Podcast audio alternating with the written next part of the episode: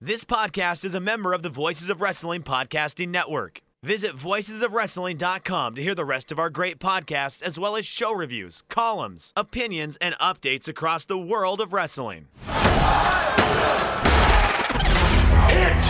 my music. You're listening to Music of the Mat on the Voices of Wrestling Podcast Network. Hello, and welcome to Music of the Mat, the podcast devoted exclusively to the music of pro wrestling. It's all part of the Voices of Wrestling Podcast Network. I'm your host, Andrew Rich. This is episode 127, and it's the fifth anniversary show, sponsored by HelloFresh. And it's about music from the TV show Heels. And uh, normally, for the anniversary shows, I bring on co creator and former co host Chris Maffei. Uh, this year, though, Chris is unable to be here, unfortunately, so instead, today I am joined by one of the guys responsible for this show being on the air in the first place. He is one half of the flagship podcast here on the VOW network. It's Joe Lanza. Hello, Joe. What a disappointment! You don't get Chris, you get me. That's uh, that's, that's not what people want, but that's Don't- what they're gonna get. Don't sell yourself short. I mean, this is pretty historic, actually, in a number of ways because, you know, it's the fifth anniversary, it's your debut on the show here, uh, and it's the first time we've ever done any podcasting together at all. Because whenever I've done something for the flagship Patreon, it's just been with Rich, and you're not there. So this is, you know, long overdue, Joe. So I'm glad you're on here finally. Yeah, it's hard to keep track of who I've done shows with or not, but as you say that, I just realized that we've never um, done a podcast together. We've been at wrestling shows together. Uh, you obviously, as everybody knows, you are the producer, Andrew Rich, and you put together all of my audio because uh, I'm too stupid to do that stuff. But we've never actually done audio together. Has there really been 127 episodes of this show? Amazingly, yes. Um, there, there were a few bonus episodes early on too, but uh, yeah, there have been 127 episodes of this show uh, over the course of, of five years, which just is crazy to me that it's been that long because, you know, it's a bit cliche to say this, I know, but um, it feels like it's gone by in a heartbeat. Um, but yeah, it was five years ago that me and Chris came to you and Rich and presented the show idea and, and all that and and you gave us the platform and the go ahead and the rest is history and it's been a lot of fun for sure a lot of hard work as well and um, it's been a grind at times no doubt but uh, it's all been worth it i think for the friendships made and the nice reviews and the support from everybody and and i want to say to you here now um, joe uh, thank you so much again to you and rich for giving this show a platform way back when and always supporting it over the years and and always giving me the creative freedom to do the show my own way. So um, I just want to say thank you again, Joe. I'm I'm very grateful for all that stuff. Oh, well, thanks. But as Jim Ross would say, uh, you know, Music of the Mat is a unique format. And no one else was really doing. No one else was really doing a show like this, and there was no better. No, there was nobody better to do a show like this or more equipped to do this type of show than you and Chris. So um, I remember when it was pitched to me. Uh, I can't remember whether it was by you or by Rich. Probably by Rich. Um, and I was like, "Oh, this is a no-brainer. We've got to add this show because no one's doing this." And it's uh you know as we've said a million times the last thing we want on our network is a dozen shows doing a raw review and this is the furthest thing from that. So um yeah it, time does fly. I can't believe it's been five years and i'm stunned. When you said 127 when you said episode 127 i'm thinking to myself wait is this like season one episode 27 does he really mean he's done 127 of these? It's it's incredible how fast time moves Yeah, it's pretty weird because I was thinking about the longevity of the show in regards to the network. I believe this is the fourth longest running show on the VOW network. There's the flagship, obviously, Shake Them Ropes, Open the Voice Gate, and Us. Those are the top four. And that kind of blew my mind again because it does feel like yesterday that we were the new kids in town. But, you know, now it's five years later and the show is a longtime veteran of the network and we've got so many episodes done over the years and yeah, it's it's pretty wild, Joe. yeah let me let me think about that you're definitely older than jumping bomb audio uh days of thunder just joined uh, you said voice gate you said shake them ropes Super J Cast. That's, that's technically probably... oh, technically because of the Procast, yeah. but it became the Super J Cast after the show started. So Yeah. um, we are before them, I guess, in that in that sense. Yeah, edged out Omakase too, I guess. yeah, that started in like um, mid 2017, so uh, after us as well. Yeah. Yeah, so you're right. You are the fourth longest running show. Well, congratulations for having no life like the other four shows that are ahead of you. And uh, and here we are with episode number 127. So there you go. Yeah, my life has been nothing but uh, music and editing and puns these past five years. It's it's been a it's been a fun ride, yeah. But um, I, I- but my but favorite my favorite Andrew Rich moment is Oh, here we go. You know I'm going to bring this up. My favorite Andrew Rich moment of all time is standing in La Boom in Queens, New York, WrestleMania weekend. Ah, here we go a couple of years ago, and uh, Andrew Rich running through the front door with his ticket in hand just as the main event is ending. Yep. That is my favorite Andrew Rich moment of all time. I walk into the venue. I go past Santana and Ortiz in the lobby, and I enter the actual room. And I see you standing there, and in the distance, I see Kyle O'Reilly and Austin Theory hitting the finish. One, two, three. Like the timing was just perfect in that sense. And you know, I, I shake your hand. Hey, Joe, nice to meet you. I'm Andrew. And you go, Hey, nice to meet you too. Wait a minute. Did you just get here? Like, yeah, my, my train was late. I had to get to the Airbnb and put my bags away. So, um, yeah, it was a very auspicious start to my first Mania weekend, I think. Yeah, just tremendous. Was your next show at least at that venue, or did you have to hop back on the train? it was. Yeah, it was the, uh, the WXW show. That was like an hour later. Um, and then the DDT show that night. So, yeah, I was supposed to be at La Boom all day long, but I missed that first show. That would have been the um, worst if, if you had to skip over to Jersey City. Oh, yeah. an hour later. for like Bloodsport or whatever. Yeah, that would have been just a nightmare because because I was on no sleep too, which was a whole other thing um, that first day. So yeah, that, that would have been a real tricky thing. But um, but all in all, it was a very fun weekend and a very uh, special one too. So it was pretty cool. I'm going to be bringing up that story for 20 years. You know that. I just thought that was hilarious. Fair enough. Fair enough. Okay. But um, before we go on, um, I do want to give another thank you uh, to Chris Maffei. Uh, Chris had the original idea for this show in the first place, so without him, none of this would be here at all. So I do just want to say thank you again to him, and I wish he was here as per tradition, but um, again, life got in the way, and you can't make it this year. So, uh, Chris, if you're listening, buddy, thank you again as always, and I'm always grateful for you. You So- know, Chris was the one, and people may not know this. Chris was the original clip guy for the flagship, and there was a long thread on the old, now dead Voice of Wrestling message board where he would post clips from the show. He was the one who put together the long time opening of the flagship with the "Stop yelling at me, I agree" and the X out and go listen to a show uh, that that's afraid of their own shadow. Chris did that. I don't know if people know that. That that was his work. He put together that opening. So uh, that's a little. That's another little piece of uh, Voices of Wrestling trivia.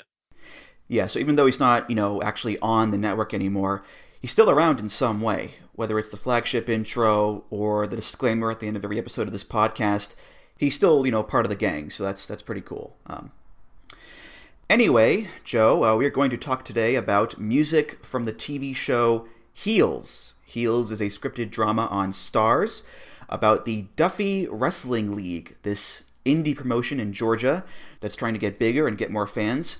It's run by Jack Spade, who's also the main heel in the company.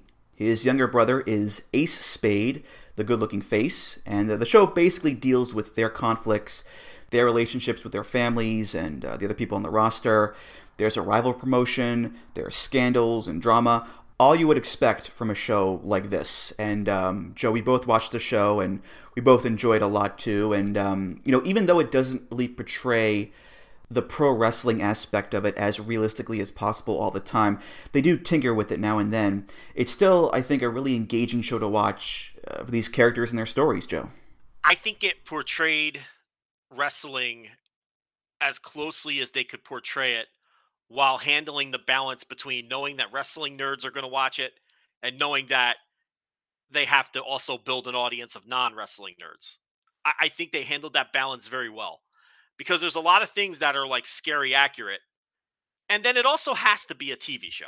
So if any promotion had as much scandal and people going into business for themselves as the Duffy Wrestling League, they'd be out of business in two months. But it's a it's a TV show, so you kind of have to. You, you have things have to happen if you have a t- you know uh, the plot has to move forward and things have to happen but i, I thought they did a, a pretty good job balancing those scales between being honest about uh, being honest to the true pro wrestling fan and also you know handling the entertainment aspects of a tv show Mm-hmm. Yeah, I mean, it's always important to remember that it's not "quote unquote" a wrestling show. It's it's more about the brothers and their relationship and trying to live up to their dad's legacy and, and wanting to be a bigger star and break out of Georgia and and juggling work and family life and all that. It, it, it's all very common themes, of course. Um, it's just that the vehicle for all these themes happens to be pro wrestling and what I like a lot too is that the show does not look down on pro wrestling or treat it as a joke. There, there are funny moments for sure, but the wrestling is still treated with respect on the show, which, you know, given how mainstream pop culture views wrestling as this, you know, dumb fake joke, which it is a lot of times, to be fair, I think the way this show treats wrestling and looks at wrestling in a more more fair and balanced light is it's a big positive, Joe, I think. No, yeah, yeah. It, it, definitely, yeah, it doesn't treat wrestling um, like some kind of sideshow or, or or the butt of every joke. Um, you know, there, it's funny because I in the pilot there's that uh, there's there's one character in the pilot who is specifically there to represent the audience that uh, to represent the part of the audience that doesn't know anything about wrestling. Okay, and her role in that pilot is to ask these dumb questions. Well, dumb to me and you, these dumb questions, so that a, a, another character can explain wrestling things to her. And really, that's she's the sort of the avatar for the audience. Like, there's one scene where she goes, uh, she's like, "Why is Jack acting this way?" And then another character goes, well, you see, he's practicing kayfabe. kayfabe is the art of, and then they explain what kayfabe is, and that's basically so the audience then understands what kayfabe is, you know, for the rest of the duration of the show or whatever. So, um, so yeah, from that standpoint, um, once they get done with sort of the tutorial pilot episode and teaching everybody this is what wrestling is, this is what the terms mean, I thought they treated wrestling with respect. Mm-hmm. And it helps too that there are people involved who actually like wrestling. Like the lead guy is Stephen Amell, who plays Jack, and he's a huge wrestling fan. Um, I mean, he's actually wrestled before too, you know, in, in WWE and ROH and All In. Um, Chris Bauer, who plays Wild Bill, he's a big wrestling fan too. He's been to you know PWG shows a bunch. Um, you have wrestlers on the show like CM Punk and Mick Foley. So yeah, I think it is in good hands as far as people involved who you know watch wrestling, like wrestling, have been in wrestling. So um, that's a big plus too. Yeah. Yeah, they got James Harrison, who should be a wrestler. I mean, geez, Apocalypse. We, yeah. Can we push Apocalypse next season? I mean, gee, I mean, how how is Duffy Wrestling League not pushing Apocalypse? I'd push that guy to the moon. But uh, and you know the the shows, you know, the show really took a dark turn. I'm not going to say the moment, but you know the moment. And it's like this show gets really dark about halfway through, and you really start to understand Jack better when you know. Are we doing spoiler? We probably shouldn't do. Are we doing spoilers um, or not? This is your call. In my notes, I was kind of half spoilery because uh, there are a few big moments I don't want to ruin. So I think we should just, you know, be careful sometimes here. Yeah, you know the moment I'm talking about, though. That's the bottom line. Yeah. So there's that one moment in the show where it takes a real dark turn, and then you're like, okay, I understand Jack and Ace so much more now. You know, and and I think they they were smart to place that moment where they did. You know, they didn't hit you off with that in the pilot. It actually it was about halfway through the season, if I recall. It was definitely several episodes in. I think it was episode so, three at the beginning of that one. Um, oh, is that soon? Okay, I think so. yeah, sooner than I thought. A little sooner than I thought, but uh, the point is, the show really took a dark turn, and you knew right then and there. You know, to your point earlier, I mean, this wasn't going to be some cartoonish, you know, wrestling show that was going to be silly or whatnot, especially after that episode. Mm-hmm. I mean, it's Starz, so they have the freedom to you know show all that you know blood and language and violence and and drugs. Yeah, and, a lot of um, lot of lot of sex and sex too. Yeah, a lot of sex in this show, a lot of nudity, which uh, comes in handy later on when we get to the uh, rival promotion, uh, which is Florida Wrestling Dystopia, run by this uh, fantastic bad guy named Charlie Gully, played by Mike O'Malley, who um, I don't know about you, Joe, but when he first showed up on the show, I did not recognize him at first because he's got like know it was this, you know, this big white beard and the gaudy jackets and the rings and he's like this fish magnate. He's got like this fishing empire and he he runs this deathmatch promotion in Florida. Like he's such a great scumbag character. And uh, and best of all, they show a few commercials for Dystopia and they use footage from like 2006 TNA hardcore matches Yeah. With Abyss and Samoa Joe, and you know, it's like uh, I know that footage. I know that footage from anywhere. And later on, when they show the actual promotion, there's no Abyss, there's no Samoa Joe, and there's no Impact Zone. So Yeah. it was all very, uh, very amusing in that sense, Joe. I like how their idea of the most scummy wrestling promotion possible was abyss hardcore matches in TNA. like that was their idea of it, you know. But I didn't recognize Mike O'Malley either. Like it, he, he just it- tremendous. I mean, the beard helped, but he didn't have the trademark, you know, hat that he wears in every character he plays either. And um, he- yeah, I, I didn't realize it was him. And was isn't he one of the? Isn't he part one of the suits that's behind the show itself? If I'm not mistaken, isn't he a producer or something as well? I'd have to look that up. I don't know for sure on that. Yeah, but the the the one thing that see the Florida what was it Florida Dystopia Wrestling is that what it's called or Florida Wrestling Dystopia is the name. FWD. FWD.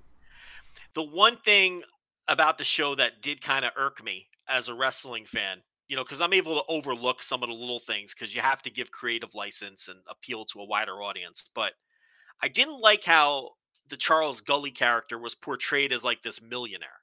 Because if he had that much money and he lived in this mansion and he, you know, had all this money from outside wrestling, he wouldn't be running a, a small North Florida indie. You know what I mean? Like his promotion would have been much bigger than that. So that kind of bugged me. But they wanted to, I understand what they were doing. They wanted to do the contrast of, you know, Jack Spade running by the seat of his pants and, you know, his competition being this guy who's, you know, just throwing money around. So, um, you know, I understood it. Hmm And Mike O'Malley is an executive producer. Yeah. So So there you go. So he must be a fan too, I would think. I mean, um, to be behind a project like this. So, uh, yeah, no, I, was, I thought it was. Is there going to be a season two? I don't know if I've seen anything. There will be. Yeah, it got renewed. It got renewed. So good, um, good. either later this year or early next year probably is uh, season two. So um, yeah, it'll be back. I mean, nobody watches it. The ratings were abysmal, but you can't do an audience on Starz. That's the thing. It's it's really hard to build an audience on Starz. I guess it's good numbers for Starz versus the budget. Um, I know Rotten Tomatoes, the score is astronomically high. I was shocked by the Rotten Tomatoes score.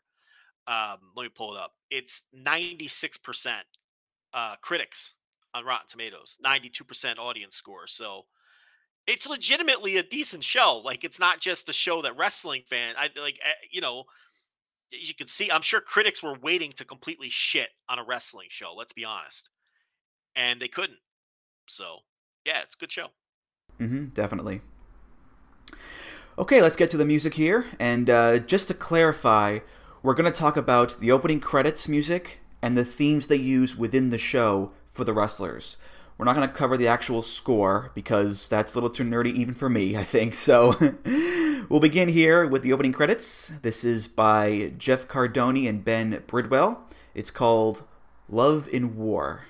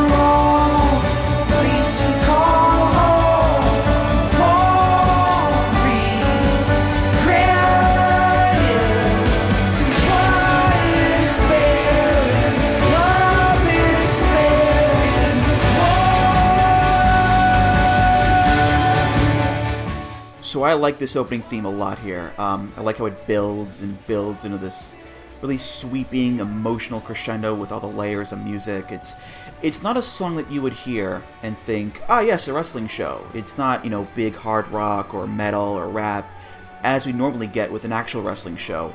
It's this, you know, emotional, southern tinged indie rock, which I think accentuates my point earlier that the show is more about the stories and the struggles of these characters and their lives than it is about, you know, pro wrestling. So um, I think that's kind of what they're going for here, Joe. Yeah, at first, the first couple episodes, I didn't like the opening theme, but then it grew on me because, like you're saying, I, I kind of felt like before I knew what the show was going to be, I didn't feel like it felt uh, that it that that it matched the theme of what my idea of a wrestling drama was going to be. But then as the show started rolling a couple episodes in, I thought the theme fit the show like a glove. And I would always look forward to watching those opening credits and I would never skip them because nobody watches a show live anymore. I assume, you know, you were watching it, you know, streaming or on your DVR or whatever. Um, and a lot of times you'll skip the opening credits to a show. I never skip this. I liked not just the music, but you know, they're they're going through all the uh the old wrestling posters and you see what was Jack and Ace's dad's name? Uh King Spade. So you see King Spade up there holding up the title, and you see wild old pictures of Wild Bill, you know, and they go through kind of the whole history of of the promotion through the opening credits. And I thought it was a really cool opening credits that they, you know, once I felt the song fit the show, I thought the opening credits were really good, and I made it a point to watch them every time. So yeah, I, I like the theme. Yeah, the opening credits definitely play up the more uh, heartfelt emotions than, say, the aggressive ones. And they touch on, like you said, the history of the promotion, the relationships, especially the main one, which is, you know, between Jack and Ace. Because the refrain of the song is, What is fair in love is fair in war. And I think that sums up their relationship to a T, because they're brothers, they love each other, but oftentimes on the show, they're at war, whether it's, you know, in the ring, out of the ring a lot of times. So it definitely, I think, reflects that whole dynamic quite well. And you see Um, the old you see the old footage of them as children, like wrestling in the yard and you know, and and then you see like their their dad, this, you know, big pro wrestling star with his poster on the wall of the you know, whatever they what do they call that building they, they wrestle in? I don't mean to put you on the spot, but what's the the barn? Um, what, what do they call it again? I can't what remember. was it called? Uh, bu- bu- bu- bu- bu- the Dome. the. Dome. Yeah, you know, so so yeah, it's it's it's a really cool opening credits that really does set the stage for the show itself. Mm-hmm. Yeah, and uh, and Jeff Cardoni is the composer for the show, and uh, Ben Bridwell is the lead singer of the band called Band of Horses, which uh, is funny because when I first heard it, I was like, "This sounds a lot like Band of Horses," and it turns out it's the guy. So there you go. Um, but yeah, this song is great. I wish it was longer, to be honest with you, but uh, regardless, I think it does a great job of setting the tone for the show, Joe. That's for sure. Yeah, I agree. Moving on now to the wrestler themes, and uh, this first one here is for Jack Spade, played by Stephen Amell, of course. This is by Sean Siegel, and it's just called Jack's Theme.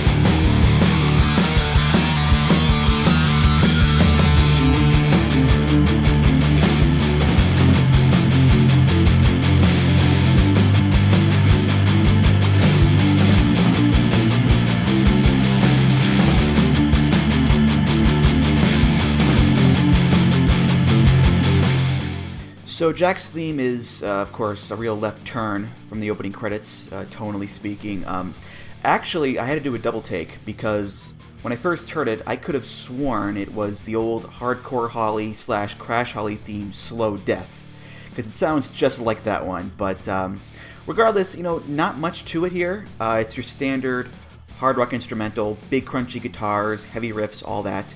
It's your your basic heel sounding theme, and uh, Jack Spade is a heel, so that all lines up nicely. So yeah, not very noteworthy of a theme, but it gets the job done, I think, Joe. She said there's a different version of this in the finale. There is with lyrics, yeah, yeah. See, I didn't pick up on that. I guess you're not necessarily paying attention to the now as a as an entrance music nerd. Did you pick up on, on the fact that there's a different version in the finale? When I watched the finale, I distinctly noticed that they did use a different version of Jack's theme with vocals and all that. Um, and when I went to do the notes for the show and prepare for it, uh, I noticed that they put that song out actually on the soundtrack. Um, so there you go. Wait, they have a soundtrack for this, like that you can purchase? Yeah, it's on Spotify and Apple and all that. Um, actually, what they did for this show was uh, after every episode, they put out an EP of music featured on that episode. So one will have like the main title theme and Jack's theme and, and Ace's theme. Another will have uh, Rooster's theme, Bobby Pin's theme. Uh, there's different score on each one, and there's also a full album too of the whole soundtrack. So um, yeah, Is that common in TV? I have no Oh, idea. yeah. Or is this just a thing that they did for this because they figured wrestling fans would be nerds about it? they put out soundtracks for TV shows all the time. Yeah. Really? I had no clue. I watch a billion TV shows. I had no clue that like this was common. Like, where, where you're telling me there there were different soundtracks for separate episodes of the show, like like each episode. Well, I sound- I I think in this case, this was like a special thing they did for the show. yeah. But uh, in most cases, they just put out you know the one album after every season or whatever. So What the hell's on it? Like the score and yeah, the score like a movie. songs. Okay. Yeah, or like songs featured on the show, perhaps stuff like that. Yeah. Well, I'm learning something here. I didn't know. I didn't know they did that for for most television shows. I mean, I get it for a show like this because of what we're doing right now. You know, all these entrance themes and everything. That makes sense.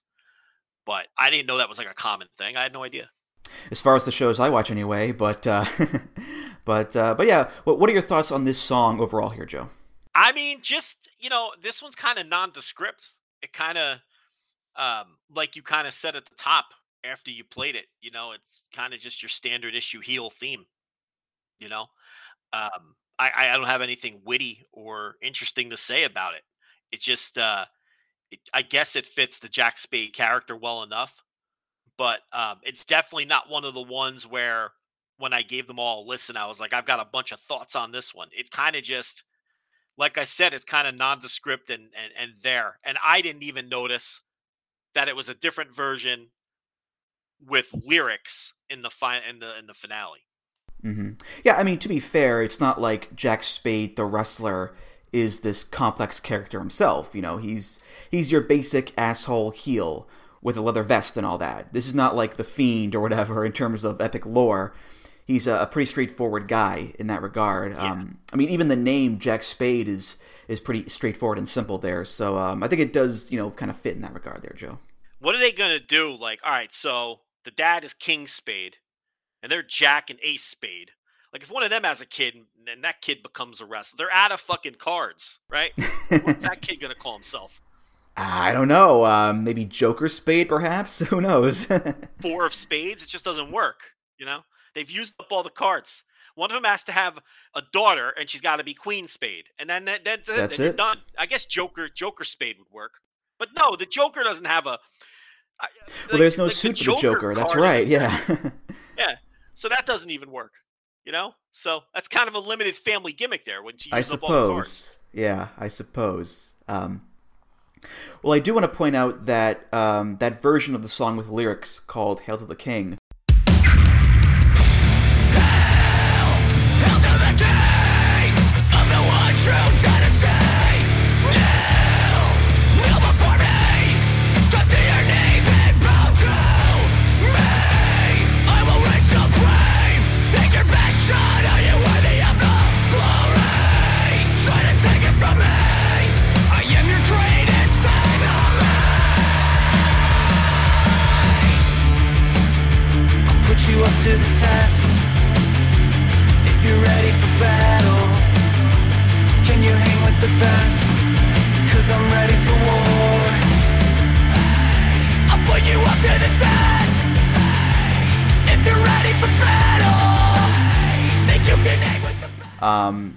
Lyrics again pretty straightforward there, talking about you know hail to the king, kneel before me, bow down, I will reign supreme, etc., etc. And that's interesting because yeah, Jack and Ace's dad is called King Spade, and Jack using a song called "Hail to the King." I mean, I can't help but see the symbolism there of Jack trying to, you know, live up to his dad's name and legacy in a way. So that's that's my read on it, Joe. Anyway. Uh, probably. I mean, that's kind of like the theme of this whole deal. So, you know, that would make a lot of sense.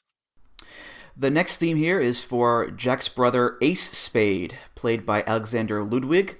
This is by Coincidental Miners, featuring Todd Kerns. It's called Run to the Lightning.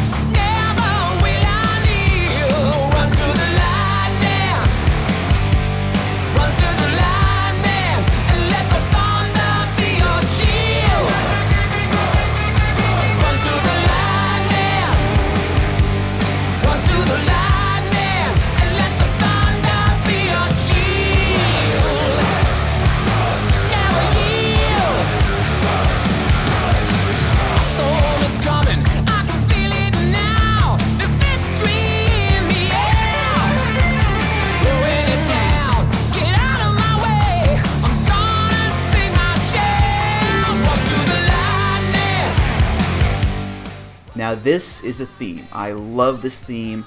The lightning crash at the beginning, the 80s style metal, the cheesy lyrics. It's such energetic, fighting, go getter, babyface music. And that is who Ace is at the start of the show. He's got the long blonde hair, the good looks, the pretty valet. It's such a perfect fit for him. And the song itself, I like it a lot just in general, to be honest. So, yeah, this gets a, big thumbs up for me, Joe. Yeah, this is like total 80s wrestling butt rock. You could totally see the Ace character driving down the highway in his beat up pickup truck, throwing an empty can of beer out the window as he's listening to this song. So, yeah, it fits him to a T, and it's totally something that a wrestler would come out to the ring to, without a doubt. Yeah, the lyrics are like right out of a Scorpions album, pretty much. Uh, Soul of the wolf, king of the night, heart as cold as steel, love every day, win every fight, never will I kneel. Run to the lightning, run to the lightning, and let the thunder be your shield, never yield. Which, once again, you have the king imagery in the song. King of the night, never will I kneel. There's kind of a, a sword and shield warrior vibe to the whole thing, really. So much like with Jack and his Hail to the King theme, there's the shadow of the dad kind of lingering over with Ace as well, and that Yeah. That relationship between them does play a big part in the show as well, of course. So yeah, again, that symbolism really playing a big part in this song here, Joe. Yeah, I mean, for sure. I mean, you could on the surface, it's just your typical, like you're saying, Scorpions or like Iron Maiden, like just you know, uh, you know, kind of 80ish uh, testosterone, meaningless lyrics, or well, I guess Iron Maiden. Uh, it'd be unfair to throw them into that uh, kind of deal, but yeah, when you read these lyrics within the context of the show, you're right. It, it does. They may have been thinking a little deeper. hmm right, and I like too how Jack and Ace's themes help differentiate them as characters, because you know Jack is the more grizzled guy, he plays the bad guy, he's not as flashy compared to Ace, so his song reflects that. Uh, whereas Ace, he's got the hair, the girl, the vigor of youth, so you know his song reflects that, and and those opposing themes happen all the time in real wrestling. So it's cool that even in a TV show, they're still able to convey that you know more minute part of wrestling, Joe. the vigor of youth you use to describe Ace, who probably has sex in six of these eight episodes. We I constantly mean, look, see it's- this it's- man's ass. He is constantly having sex in this show. It- he never stops. I mean, look again, it's Starz, so you know if you have that freedom to do it, Yes. then you know why not do it? Then there you go. So Yeah. Well, before we move on here, Joe, let me just say that this episode of Music of the Mat is brought to you by HelloFresh. HelloFresh delivers pre portioned ingredients and seasonal recipes right to your door. No car trips, no long checkout lines at the grocery store. It's just so much easier this way. You can also save, on average, over $65 a month with HelloFresh instead of grocery shopping. So it's also money smart. There's a veggie option, calorie smart, gourmet, family friendly, whatever you fancy. And I know that, you know, for myself, I am not a, uh, a master when it comes to the kitchen. I tend to be pretty basic when it comes to cooking foods. Uh, I can make spaghetti fine, I can make chicken fine, but when it comes to your more intricate meals, your more quality meals, I tend to falter in that regard. Luckily, with HelloFresh, I've got the ingredients right there, the recipes right there, the prep work is low, and the cleanup time is quick. So, even someone like me, just an absolute putz in the kitchen, I can have a nice quality meal without all the pressure. It's, it's fantastic. So, if you want to sign up, just go to hellofresh.com slash VOW16 and use the code VOW16 for up to 16 free meals and 3 free gifts. Once again, that's hellofresh.com slash VOW16. That's the number 16, by the way, 1 6. Use the code VOW16 and get up to 16 free meals and 3 free gifts. HelloFresh, America's number one meal kit. Okay, up next we have the theme for Rooster Robbins, uh, played by Allen Maldonado, and he actually does his own theme here. Uh, this is called Rooster's Theme.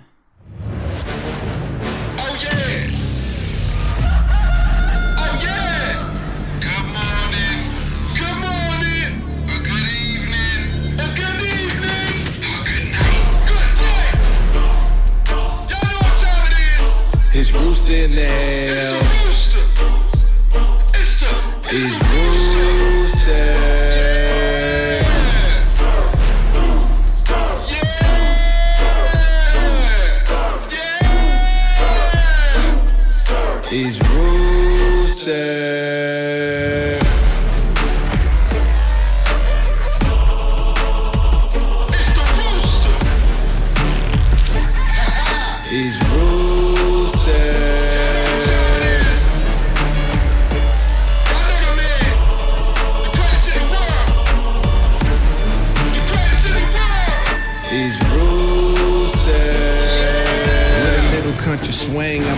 Do my thing, thing. Rooster. Chitty chitty bang bang. Right up off the top ropes, I'm landing on your main thing. Terry Taylor, eat your fucking heart out. Because, look, you got a character called Rooster Robbins. Naturally, his theme is going to have a rooster crowing in it, of course, like the Red Rooster did. But unlike the Red Rooster, this is a real bopper of a song. It's a hip hop trap song, a lot of bass, a choir, a lot of self name checking, uh, some interesting lyrics for sure, which we'll get to soon. It's a whole big show and a half. But look, his name is Rooster Robbins. He's got the feather robe. It's a very flashy, bombastic character. So it's no surprise then that his theme song would also be this over the top as well, Joe. Wait, I didn't know we could work blue here. You dropped an F bomb there. Oh, yeah, you can swear all you want. Unbelievable. I thought this was a family show. I wasn't No, sure if I, no. I've been holding back. I've been, you know, I've been doing the whole, uh, you know, I'm biting my tongue thing here, and here you are dropping an F bomb. This is like a whole revelation now. I didn't know I could work blue on music. This ain't the torch, man. You can you can swear away all you want. Yeah. Jeez, who who would have known? I should have asked at the top.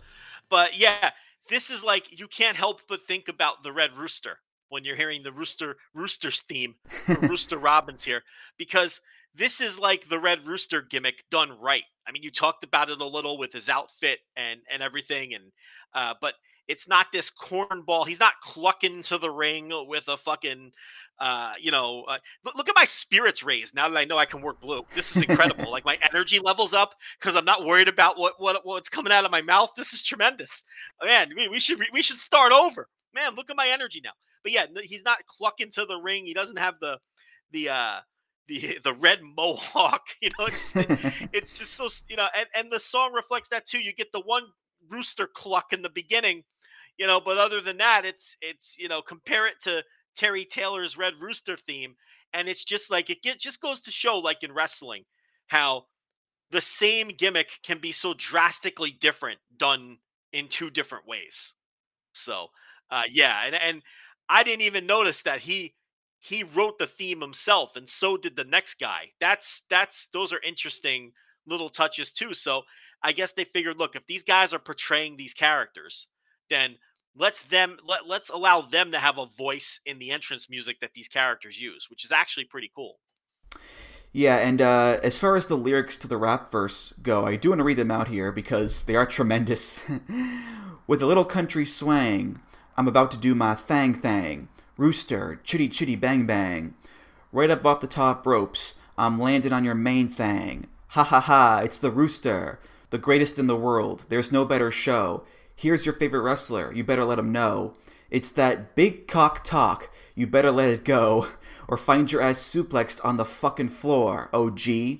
Um, now, big cock talk. Uh, Joe, that's when you and Rich talk about the boner pills in the flagship, right? That's Absolutely. that's what's going on there, I believe. yes, yeah, the big cock talk we got going there. Little, uh, what do they call that? A uh, double meaning with the uh, Allen. Double entendre. yeah, double entendre. Allen Maldonado not afraid to work blue, as we see at the end of that song. But uh, but yeah, no, this is definitely not your uh, this is not your father's red rooster, Rooster Robbins. So yeah, that look, it's corny. The lyrics are corny as hell, like you said. But nothing will top the corniness of the song we're about to do.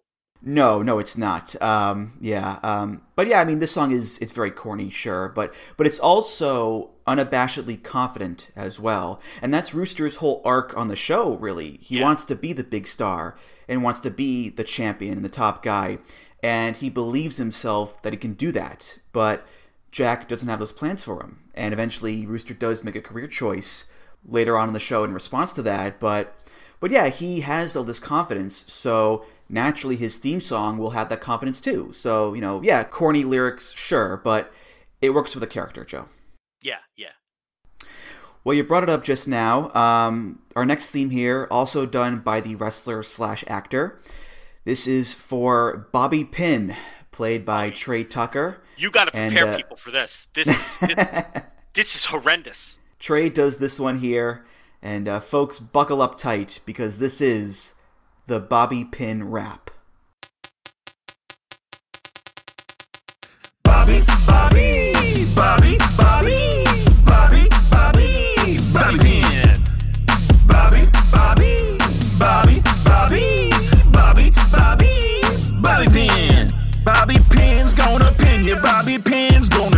spin you, gonna sin you're gonna win you're gonna pin your Bobby Pin. Cause my pin ain't your pin, and your pin ain't my pin, but my pin's gonna win, cause I'm from Texas.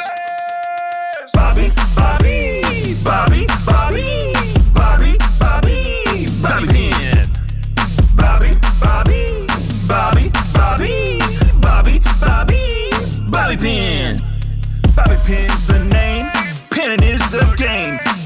messing with Texas, I'll mess with your solar plexus. I'm the devil of sin, sin rhymes with pin. The only thing for sure, I'll be pinning you to the floor. Bobby, Bobby, Bobby, Bobby, Bobby, Bobby, Bobby Pin. Bobby, Bobby, Bobby, Bobby, Bobby, Bobby, Bobby Pin. Gonna win. So, despite my best efforts, uh, I have had Bobby, Bobby, Bobby, Bobby stuck in my head for a few days now, and it just it will not leave. Oh my god! That, now this is an objectively bad and annoying song, but I think that's the point. Not that the Bobby Pin gimmick is supposed to be annoying, but you know, Bobby the guy is this really naive small town rookie trying to find himself as a wrestler. He's trying to to figure out his identity in pro wrestling. So, as a play on that and as a bit of comic relief, he makes his own song and it's just this terrible auto-tuned rap that does not fit him at all. So yeah, it's comically and horrendously bad, but it does play into the character, Joe. Yeah, yeah. Bobby Pin is a dork. I mean, his name is Bobby Pin. You know, there's a female character who uh, falls for him at one point and is basically throwing herself at him, and he doesn't even he doesn't know, he doesn't understand, he doesn't see it. Um, so yeah, th- this is his the Bobby Pin rap is one of the biggest piece of shit pieces of music I've ever heard. My I can't stand. It's awful. Like you said, it gets stuck in your head. But that, like you said, that's kind of the point. Like it fits this guy because yeah, he's kind of a he's he's a dork, you know, and and you know he he kind of has he grows on you though. Like the character over the course of the show uh grows on you. He's the butt of the jokes early on, but then you kind of start to feel for him. But this song would never grow on you. This thing is just horrendous. And if this were real a real pro wrestling promotion and Bobby Pin were a real guy, first of all, uh, Bobby Pin, the name's got to go. Second of all, i- i- this song would have to go. Like, there's no way this man could ever go through a real life pro wrestling push with the gimmick of Bobby Pin and the Bobby Pin rap. This would never work. but for a rookie finding his footing and just learning about the business and uh, but, but then they attempt to push him later on and it's like come on this is uh you know you're really uh you're, you're stretching my suspension of disbelief here with this bobby pin but yeah the, the song is horrendous everyone just heard it it's awful you can't I, you have to assume that's what they were going for on purpose though Oh, I think so because um, there's a scene in episode three where uh, Jack asks Bobby, "What's your music?" and Bobby goes, "I wrote my own song." And uh, Jack asks Mary McCormack's character, "Have you heard it?" And she just goes, "Can't unhear it." you and then in the background you hear Bobby, Bobby, Bobby, Bobby. So it's it's a pretty funny scene. Um, Yeah. And in the studio version, we get to hear all the lyrics. Cause my pin ain't your pin, and your pin ain't my pin, but my pin's gonna win. Cause I'm from Texas. Don't be messing with Texas. I'll mess with your solar plexus. I'm the devil of sin. Sin rhymes with pin. Like it's just so believably awful and believably desperate too in trying to be something. Like Yeah. you can just picture Bobby in his room with a pen, like, okay, my name is Pin. I'll mention Pin a lot. Sin rhymes with Pin. Uh, Texas. Uh, Auto tuning, I guess. Like, it reflects his sheer desperation in wanting to belong. And he ends up making something that is A, terrible, and B, doesn't really fit him at all. So, yeah, it's a horrible, horrible song, but it's a pretty good look into his character as well, Joe. Yeah, I for like the first episode and a half, I kept confusing Bobby Pin with Big Jim Kitchen. Like, Yes, they kinda do look alike. alike. Yeah, and I kept confusing them. Like maybe not necessarily thinking they were the same guy, but I couldn't remember which one had the pregnant wife. Like that was very confusing for me for like the first episode and a half before I finally got all that sorted out. But uh cuz Bobby Pin is almost like a slightly younger version of the Big Jim Kitchen character. Where'd they come up with that name? Big Jim Kitchen. I, have no idea. I mean, where did they come up with Bobby Pin for God's sake? You know, it's yeah, I think they just wanted to give him a, the dumbest name possible to kind of fit his, you know, as like this naive rookie, you know, because Bobby Pin is just a objectively awful name for a pro wrestler. I mean, it really is the shits. But uh, but yeah, I definitely uh struggled for a while to uh, trying to figure out whether it was him or or uh, Big Jim Kitchen in these scenes. Yeah, yeah. We we don't hear this music again. I think after the first episode they played it in, because um, well, something happens to Bobby that kind of takes him out. But um, I do hope that in season two, when they come back, we get new Bobby Pin music that you know fits him, maybe shows his growth as a wrestler, and uh, isn't as terrible as this one. if you haven't watched the show, you just went through a whole range of emotions there because you said, well, something happens that takes Bobby Pin out. So I could see somebody thinking, oh, he must die. And then you go, but in season two, hopefully, uh, when, oh, wait, he's not dead. Okay. I- I'm trying to tiptoe past the major spoilers as best I can here. Yeah. So, but but no, Bobby Pin does not die. I will say that he's he's still alive. Don't worry about that. Yeah. So uh, anyway, uh, on the show, uh, there are of course the DWL regulars, but there's also a few outside wrestlers who come in to wrestle on the show every once in a while. The first is Ricky Rabies, played by the one and only CM Punk. Ricky's theme is by Kiss off the album Destroyer.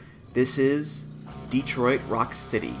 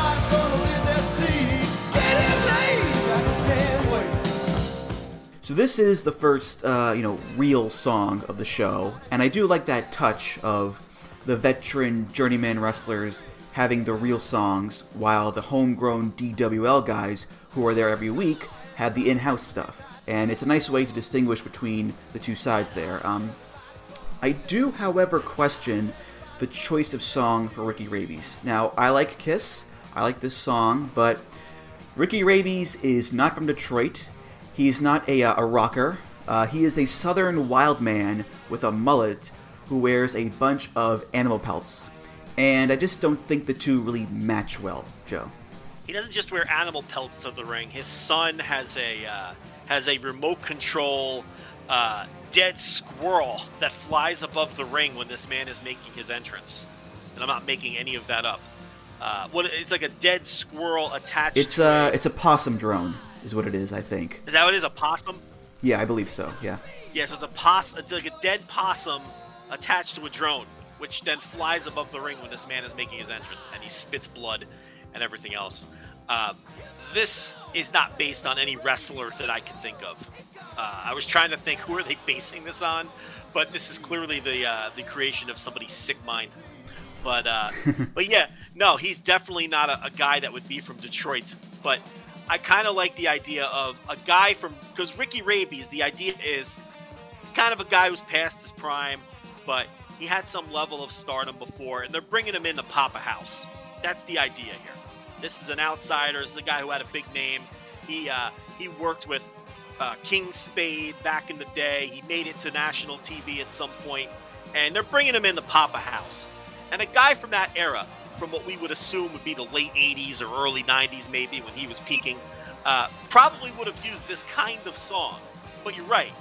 It would have been more like Lynyrd Skynyrd or something, as opposed to uh, Detroit Rock City by Kiss.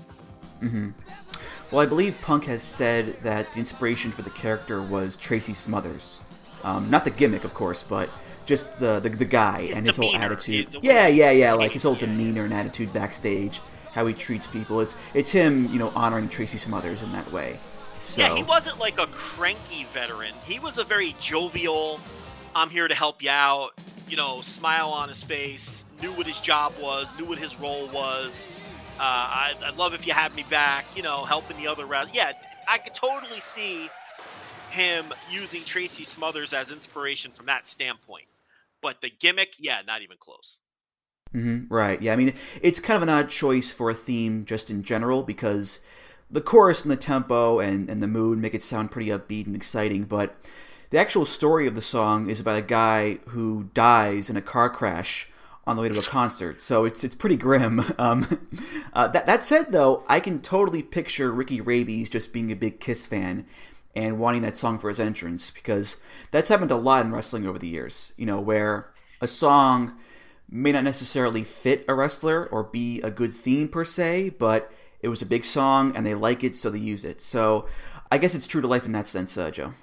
Yeah, how many territory wrestlers in the 80s used Bruce Springsteen, Born in the Born USA? in the USA. Yep, my, my first thought. and they were always baby faces and they were always using that song for total again they obviously didn't read the lyrics um, i'm watching through 1987 y- uh, uwf right now the bill watts territory its final year i'm just watching through the final year of uh, of mid south basically and before ted DiBiase leaves for wwf he's the big baby face there and he comes to the ring to you know born in the usa and and he's on the show he's on these one hour episodes two or three times each episode doing run-ins having a match and i just have born in the usa drilled into my head now because i'm watching all this 87 mid south and there's just you know during that time between i guess uh i guess that album came out what in 85 i want to say that album came out in 85 I think it was 84, actually, but uh, it was around that same time. Yeah.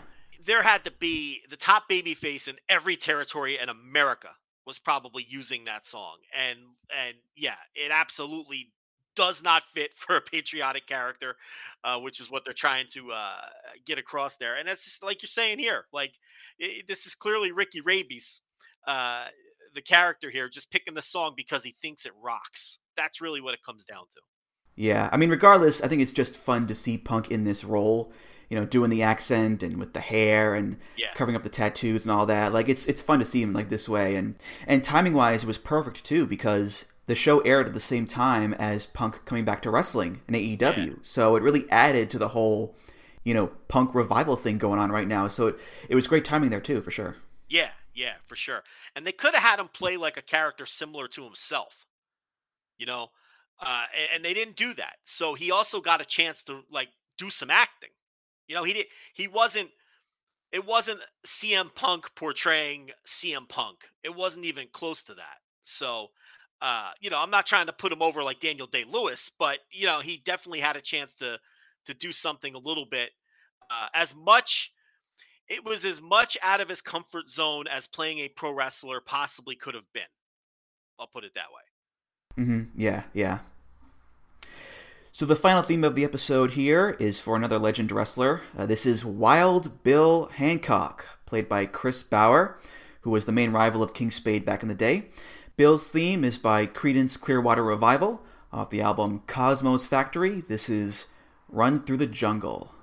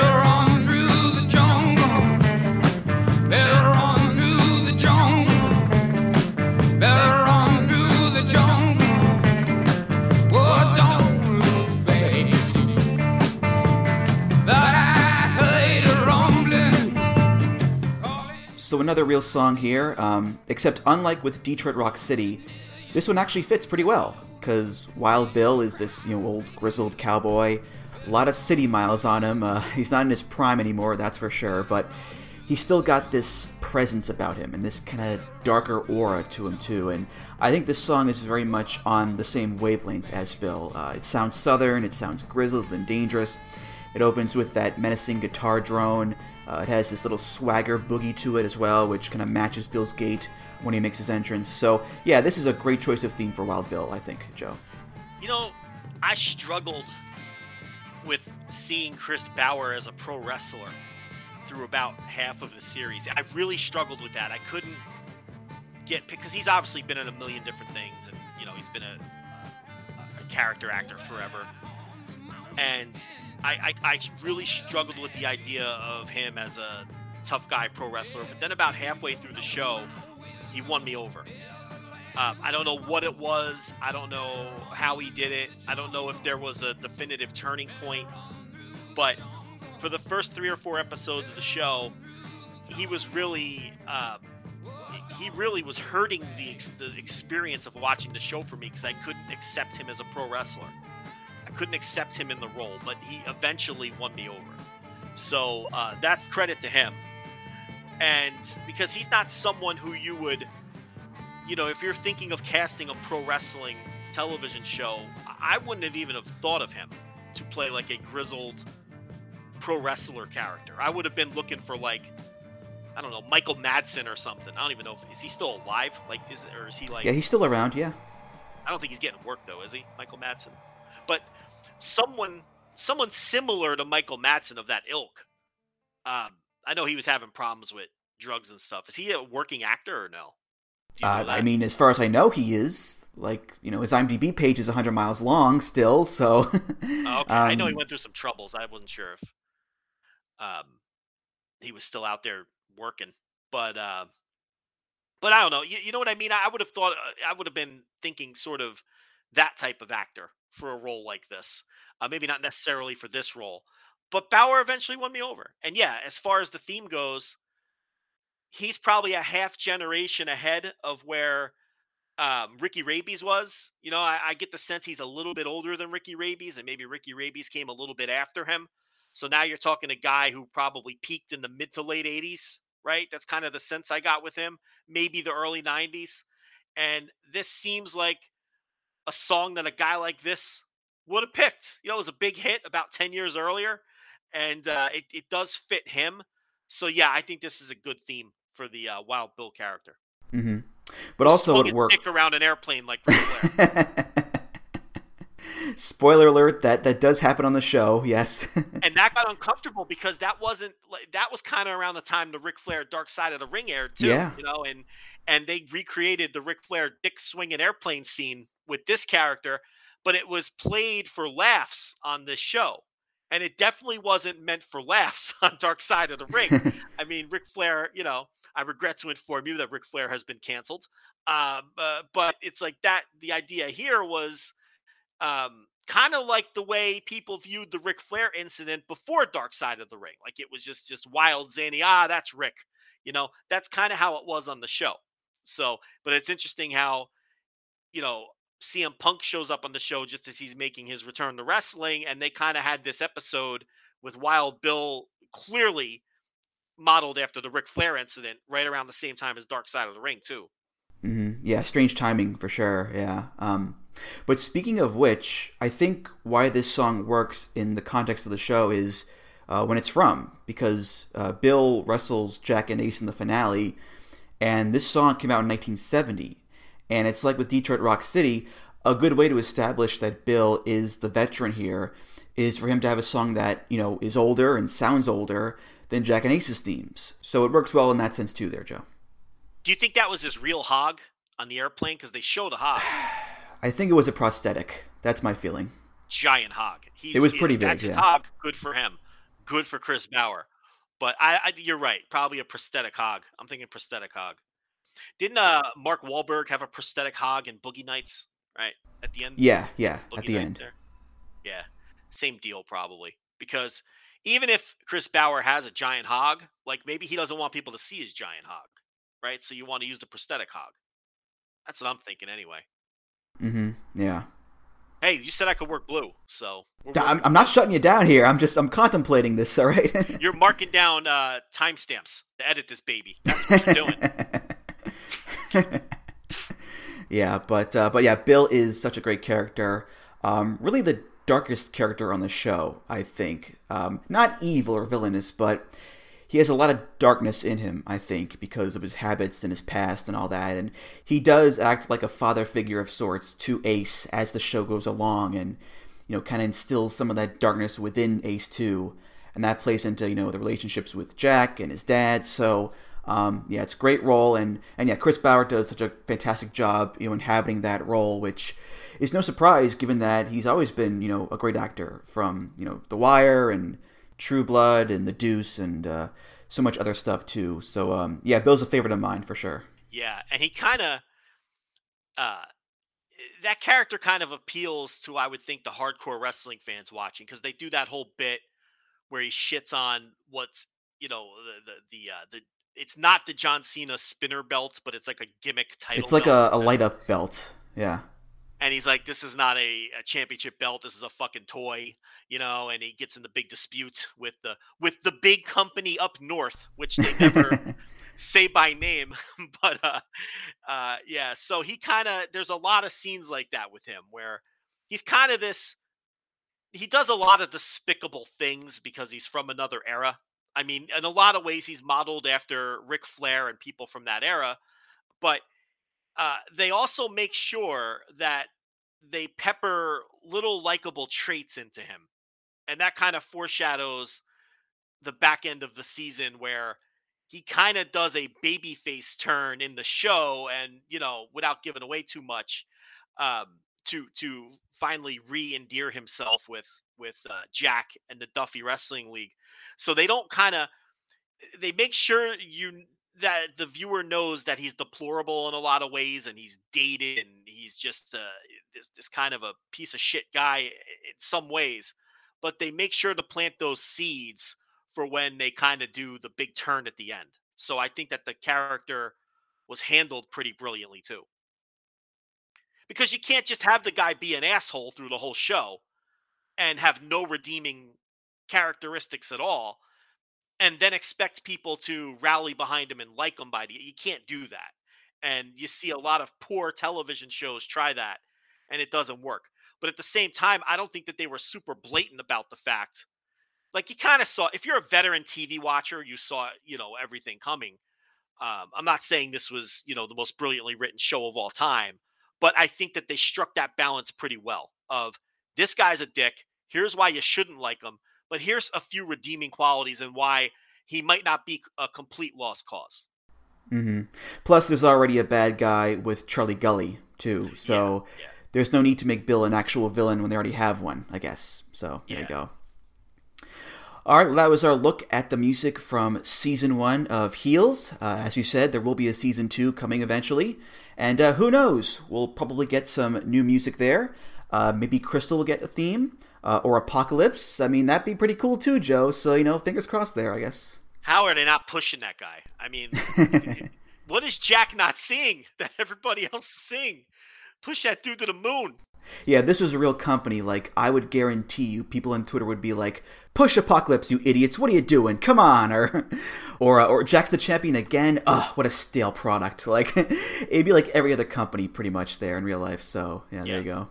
Yeah. And that's another fun part of the show. Like, because there's like, it's a television show, and then like internally, there's this wrestling promotion happening within the television show. So, as a wrestling fan, you find yourself uh, saying things like that. Why aren't they pushing Apocalypse? You know, what is that? Why would you book this match? Why is this guy, you know, so you find yourself uh, you know, attacking the show from several different angles. Number one, from a television show perspective, and number two, you're rooting for this stupid little indie to to get their shit straight. And uh, and you know, so that that that's as you get that little bonus if you watch the show if you're a wrestling fan. Yeah, yeah. I mean, how can like this person win the match when they weren't in it in the first place? Yeah. So stuff like that. Which I mean, to be fair, it's not too far fetched from what we've seen in real life with some of the crap booking decisions over the years. So you know, there is that at least. And the other little pet peeve was how they have Jack basically scripting every match move for move. Yeah, at the beginning, they they do show him typing up the script um, for at least the finish of the match, anyway. The last couple minutes of it or so. Um, and I think I remember Missy Hyatt on Twitter being like, "This is complete bullshit. They don't do that." so, Yeah. Which is pretty funny. But um, but I mean, DDP did it, I think. So there's one example at least of that happening in real life. I think they just wanted to try to find a way to show that Jack was creatively bankrupt at points. Yeah, That that was the whole Yeah. point of that. So it, it's kind of like again, you, you, for television, you gotta you gotta do, and that's that's the easiest way to express that point to people who aren't wrestling fans, even though they knew wrestling fans were going to be like, "Oh, this is horseshit." Yeah, and also just to show that he's the guy booking the whole thing in general, really. Yeah. So, yeah. All right, well, that's going to do it for this episode of Music of the Mat. Thank you so much for listening. Um, not just this episode, but for the past five years. Um, all the kind words, all the support, all the people out there who listened and shared the podcast around. Thank you so, so much to all you guys out there. And Joe, thank you so much for being here. Uh, this was just a ton of fun, and I'm so glad we could do this together here finally.